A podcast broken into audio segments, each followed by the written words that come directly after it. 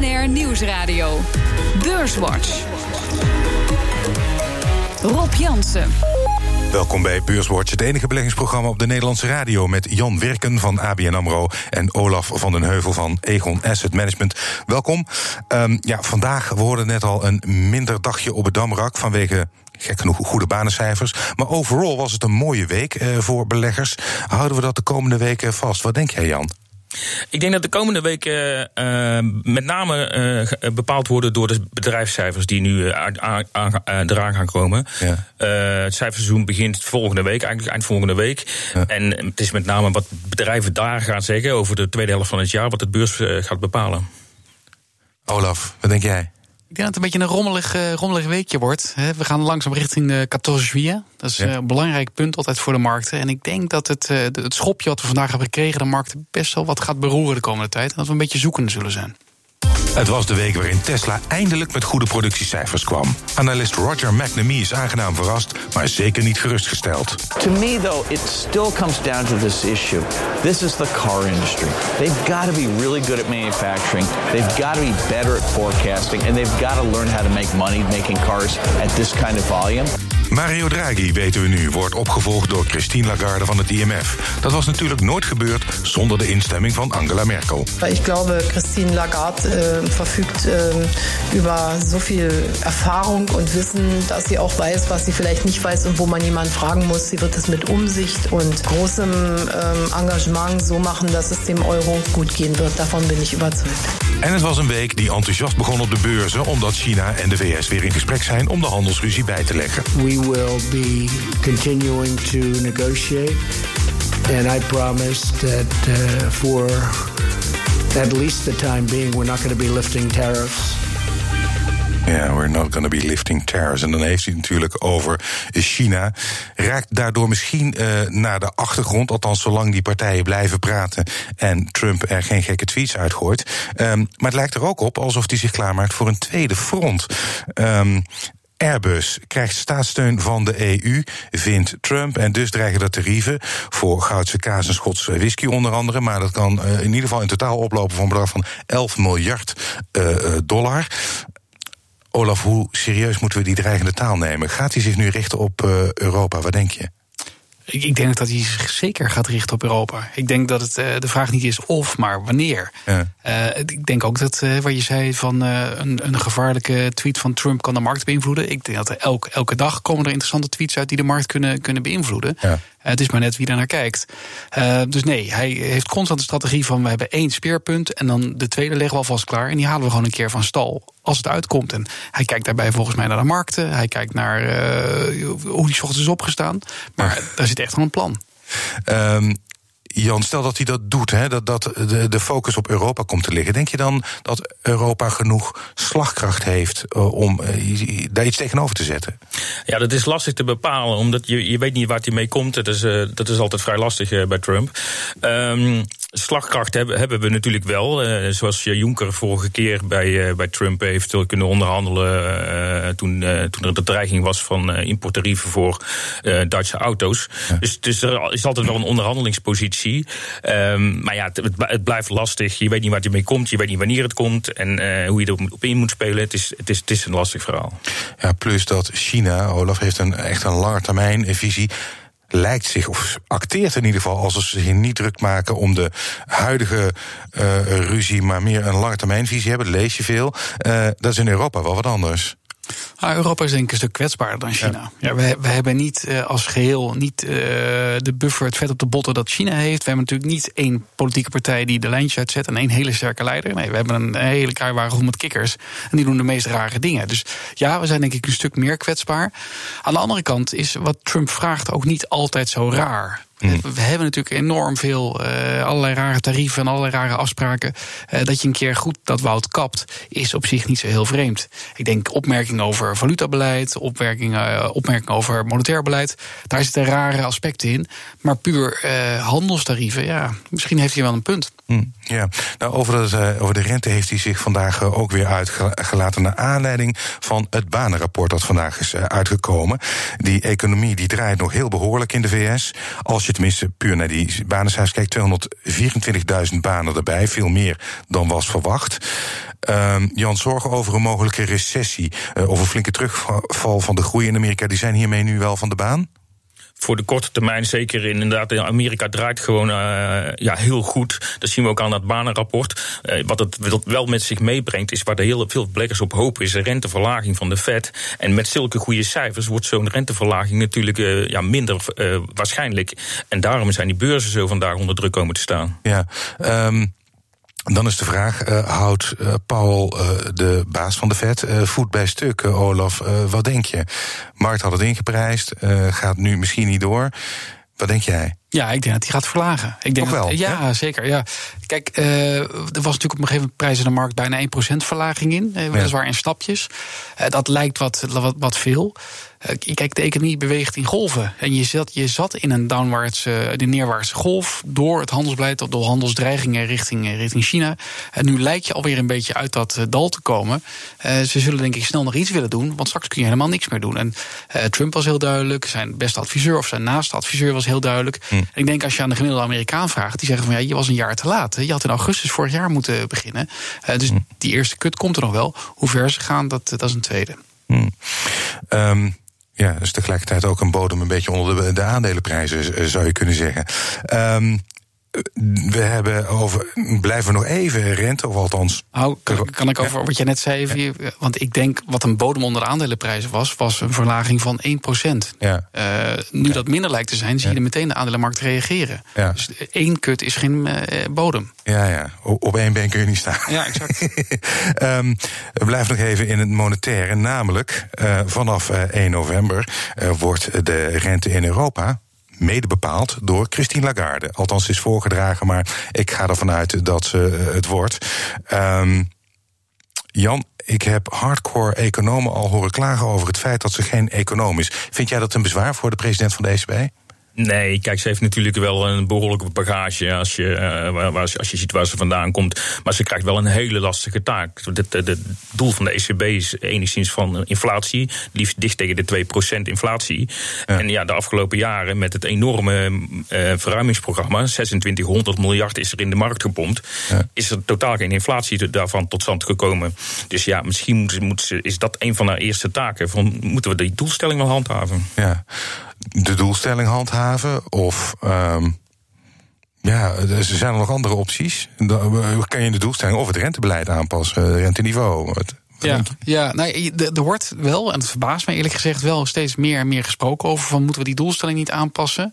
Uh, maar ik denk ook tegelijkertijd, die, die bijna ligt onder, maar net geen 2% doelstelling, is wel belangrijk om een beetje dynamiek in de economie te houden. Want schulden hm. worden meer waard, mensen krijgen een tweede kans daardoor uiteindelijk. Ja. Uh, dus het is wel van belang om daar, daarnaar te streven. Hoe je daar komt is een tweede. Ja. Ik denk overigens. Uh, dat, dat uh, Lagarde uh, een hele interessante keuze is. Want we hebben uh, jarenlang nu een man gehad met Draghi die en verstand van zaken heeft en heel dominant zijn beleid uit, uit kon dragen, ook op basis van zijn eigen kennis. Nu hm. krijg je iemand die wat minder goed geschoold is in de economie, maar wel goed kan communiceren. Maar misschien ook wat meer gaat leunen op de Governing Council, op de, op de andere mensen in die board die wel echt verstand van zaken hebben. Hm. En dat kan dus een hele aardige uitkomst zijn. Ja, ja. Met misschien dus wel, maar je durft niet te voorspellen wat dat dan. Want eigenlijk heeft Draghi de rente, uh, voor, reageert hij over zijn termijn heen door het al nog verder op te schuiven, een eventuele uh, renteaanpassing. Ja, ik, ik, ik, denk dat, dat Jan er ook wel iets over wil zeggen. Maar ja. wat, wat, wij zien is dat iedereen QE verwacht. Dus iedereen verwacht dat ze weer obligaties gaan opkopen. Ja, waarvan we dus hebben gezien dat het dus in, het verleden ja, nauwelijks heeft gewerkt. Niet om die inflatie te verhogen. Je, hebt natuurlijk twee enorm grote deflationaire bewegingen in Europa. Dat is de afname van de beroepsbevolking. Ja. dus de, de, de, de vergrijzing. ja, precies, vergrijzing. En je hebt een hele hoge schuldenlasten binnen Europa. En ja, hoge schulden betekent gewoon dat je een beperking krijgt op de bestedingen. Dus die twee negatieve effecten maakt het heel lastig om die rente te verhogen. Of de, de, de inflatie te verhogen. Ja. Nou, inderdaad, dat wordt dan nog een uh, uitdagende uh, situatie voor, uh, voor mevrouw Lagarde. We zullen zien hoe ze het gaat doen. Zometeen praten we verder over beurs en economie. Onder andere over de mogelijke wederopstanding van Tesla. BNR Nieuwsradio. BNR Beurswatch. We bespreken de belangrijkste beursontwikkelingen van deze week. En dat doe ik met Jan Wirken van ABN AMRO en Olaf van den Heuvel van Egon Asset Management. Eerst maken we even de balans op van de afgelopen week. De AEX die sloot vandaag op 570,5 punten. Dat is anderhalf procent hoger dan vorige week. Stijgers. Op 1 Galapagos kreeg er deze week 7,3% bij. Op 2 Egon won deze week 5% En op 3 ABN AMRO met een plus van 4,6% En het midcap aandeel dat het best presteerde deze week was Bezi met een plus van 6,3% Dalers. Op 1 Adyen met een min van 4,4% Op 2 ArcelorMittal met een min van 3,3% En op 3 Randstad met een min van 1,6% En in de midcap was uh, de grootste daler deze week uh, Vagron met een min van 8,8% En de AEX is afgezien van vandaag uh, de hele week hoger gesloten. Um, ja, jullie uh, feliciteren elkaar. Jullie beide werkgevers staan in de topstijgers. enige verklaring waarom de financials, je natuurlijk niet je eigen bedrijf, maar de financials deze week in de plus. Nou ja, kijk, voor verzekeraars is het uh, op zich heel prettig als de rente omhoog gaat. Ja. Uh, dat is nog niet echt gelukt. Nee. Uh, dus dat zijn allerlei andere factoren die hier een rol spelen. Ja. Ik ja. denk dat het een beetje een relief rally was uh, na, de, na de G20-top. En, ja, ja. Uh, en dat daar met name de financials van profiteerden. Ja, nou ja, en ik, ik heb geen uh, verklaring kunnen vinden voor de stijging van tech-aandelen. Bezi in de midcap, de grootste stijger, noemde ik net al. Maar ook ASML en ASMI hadden op zich een redelijke week achter de rug. Um, ook relief. Ja, ik denk het wel. Dat, uh, dat heeft heel erg te maken, zeker die tech-aandelen, die hebben heel erg te maken met handel met China. Uh, als daar gewoon wat meer hoop in komt, dan, dan, dan reageren die koersen vrij ja. snel. Ja. Um, aan het begin van de afgelopen week relief voor uh, de handelsoorlog. Vandaag zijn er cijfers gekomen. Daar wil ik toch nog even een macro dingetje meenemen. Industrie, de nieuwe orders in Duitsland, Olaf dramatisch. Uh, uh, vergeleken met vorig jaar 8,6% gedaald. Slechtste sinds 2009. Dat is een jaartal waar, waar ik altijd een beetje kippenvel van krijg. Ja. Waar gaat het naartoe? Nou ja, je, ik denk dat je die Duitse cijfers echt wel uh, de handelsoorlog uh, terug ziet komen. Uh, het, het, was een hele zwakke periode, zag ook aankomen. Ik denk dat Europa ook nog wat achterloopt op Amerika. Dus het gaat ook nog wel een slagje dieper worden. Het zijn wel meicijfers, ja. dat moeten we wel meenemen. Ja. Maar ik denk dat je hier echt de eerste tekenen ziet van... en het ging heel goed, en we hebben een handelsoorlog die toch voor wat onzekerheid zorgt. Jan, eind vorig jaar, als je het wel hebt, toen wist Duitsland uh, een recessie net te vermijden. Gewoon één, één kwartaal met een kleine min. Komen, dan komen ze nu misschien wel dicht bij in de buurt als dit zo doorgaat. Of? Ja, dat is, dat is niet on, onvoorstelbaar inderdaad dat, dat dat zou kunnen gaan gebeuren. Maar uh, dat is, het ligt niet in de lijn van onze verwachtingen. We denken dat ze nog net aan de positieve kant kunnen blijven. Maar uh, ja, het ziet er wel somber uit als je deze cijfers wat dieper induikt. Ja, um, we gaan weer naar de bedrijven, namelijk over Tesla gaan we het hebben. Uh, afgelopen uh, kwartaal goede productiecijfers laten zien, wat uh, tamelijk uniek is, want ze zijn goed in het publiceren van teleurstellende productiecijfers. Maar goed, dat het goed, analisten zijn vaak nog wel wat bezorgd over de financiën, want er wordt nog steeds geen winst gemaakt. Um, Jan, denk jij dat dit voor Tesla, deze productiecijfers, dat dat licht is aan het eind van de tunnel? Ja, dat is lastig te bepalen. Hè. Het kan ook een tegenligger zijn uh, wat, uit, wat uiteindelijk eraan komt. ja. uh, als ik, uh, als ik zelf kijk uh, in de markt, dan zie ik heel veel bedrijven die gewoon bezig zijn met elektrische auto's. Uh, Volkswagen Golf, die komt gewoon, die, die hybride is eruit. Die komt gewoon straks met een, alleen maar een elektrische auto. Die zal goedkoper zijn dan de gemiddelde Tesla. Hm. Dus, ja, de competitie waar ze tegen op moeten boksen, die is wel gigantisch. En ze hebben een behoorlijke voorsprong. Hm. Maar de vraag is of dat ze die voorsprong kunnen behouden. Ja, zeker nu Daimler en BMW in feite ook de handen ineens slaan om om uh, ja, op zelfrijdend gebied en elektrische uh, meer uh, inspanningen te. Maar ik denk dat dat heel belangrijk is. Hè? Kijk, nu ja. gaat het nog over elektrisch, maar ik ben het helemaal met Jan eens. Straks gaat iedereen elektrisch rijden. Ja. maar dan gaat het over het zelfrijdende. En daar ja. heb je toch Waymo, die bijvoorbeeld wat betere resultaten laat zien, of GM. dus daar wordt de concurrentie wel heel pittig. En uiteindelijk is dat de markt, denk ik, en niet het elektrisch rijden. En wat me ook wel opviel, want je zegt aan de ene kant concurrentie, BMW en Daimler hebben gezegd dat andere partijen zich erbij kunnen aansluiten, dat ze die technologie willen delen. En een paar maanden terug heeft Toyota ook gezegd: onze hybride technologie die stellen we nu ter, beschikbaar, ter beschikking aan alle andere fabrikanten. Dus er, wordt aan de andere kant ook wel samenwerking gezocht op, juist op dat terrein. Of het Android-model. Hè? Ja. Als jouw systeem de hele wereld overneemt, dat is wel lekker. ja, dat zou kunnen. Um, bedrijf dat uh, eigenlijk al een groot deel van de wereld heeft veroverd is uh, Anheuser-Busch InBev.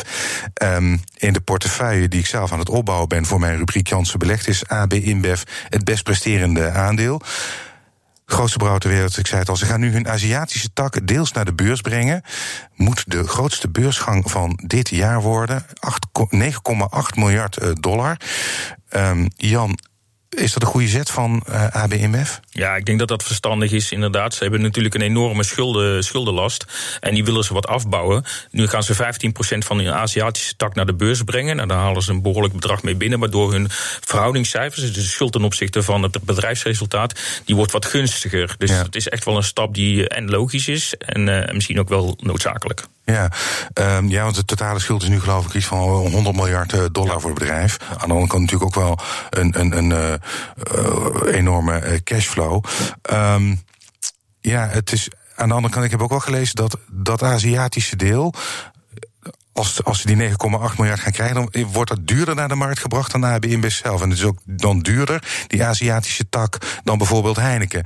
Uh, is dat gerechtvaardigd, uh, gezien de groei? Of, nou, we moeten natuurlijk eventjes afwachten wat, wat dan uiteindelijk eh, de introductiekoers wordt. Maar dat is hmm. natuurlijk wel ook een snel groeiende markt. Hmm. Dus, dus, dus, dat dat een hogere waardering heeft dan het bedrijf als geheel is niet zo heel raar. Oké. Okay. Je, je, het is ook het enige deel, denk ik, dat seconden verkopen waar je echt een premieprijs voor kunt krijgen. Ja, ja. De, de bierbusiness in Europa of in Amerika is natuurlijk niet groeiend meer. Nee. En, en een aandeel is toch echt iets waar groei in moet zitten om ja, het te kunnen prijzen. Ja. Ze hebben er goed over nagedacht. Ja. Um, als, je, als je zou moeten kiezen, Jan, tussen Heineken en AB InBev... vraag ik altijd als ik het over een van beide heb... wat is je favoriet?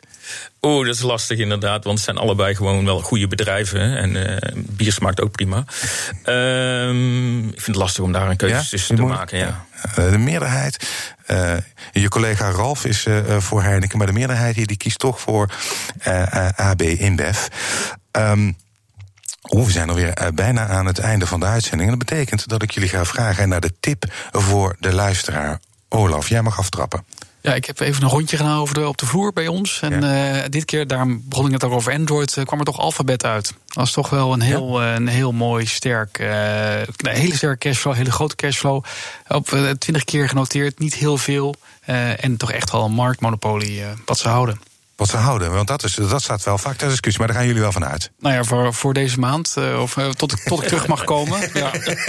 Oké, okay. alfabet. Uh, Jan, wat is jouw tip voor de luisteraar? Ja, ik mag natuurlijk geen advies geven, dat doen onze adviseurs. Maar ik kan wel een bedrijf noemen, DSM. Ja. Heel mooi bedrijf, een Nederlands pareltje eigenlijk. en ze zitten natuurlijk met, na, met name in de voedingssupplementen. ze groeien goed, ze zijn heel duurzaam. Op alle, alle businessstrategieën zit een duurzaam duurzaamheidsstrategie ook. Eh, dus ja, ik vind het een heel mooi bedrijf. Ja. Groeit goed. Ja, ik zie, ik zie hier wel op mijn scherm staan dat het dit jaar het best presterende aandeel is in de AX. Dus daar is al 57,3% bijgekomen. Maar jij zegt daar zit nogal, daar zit nogal rek in. Ja, daar zit nog lucht in.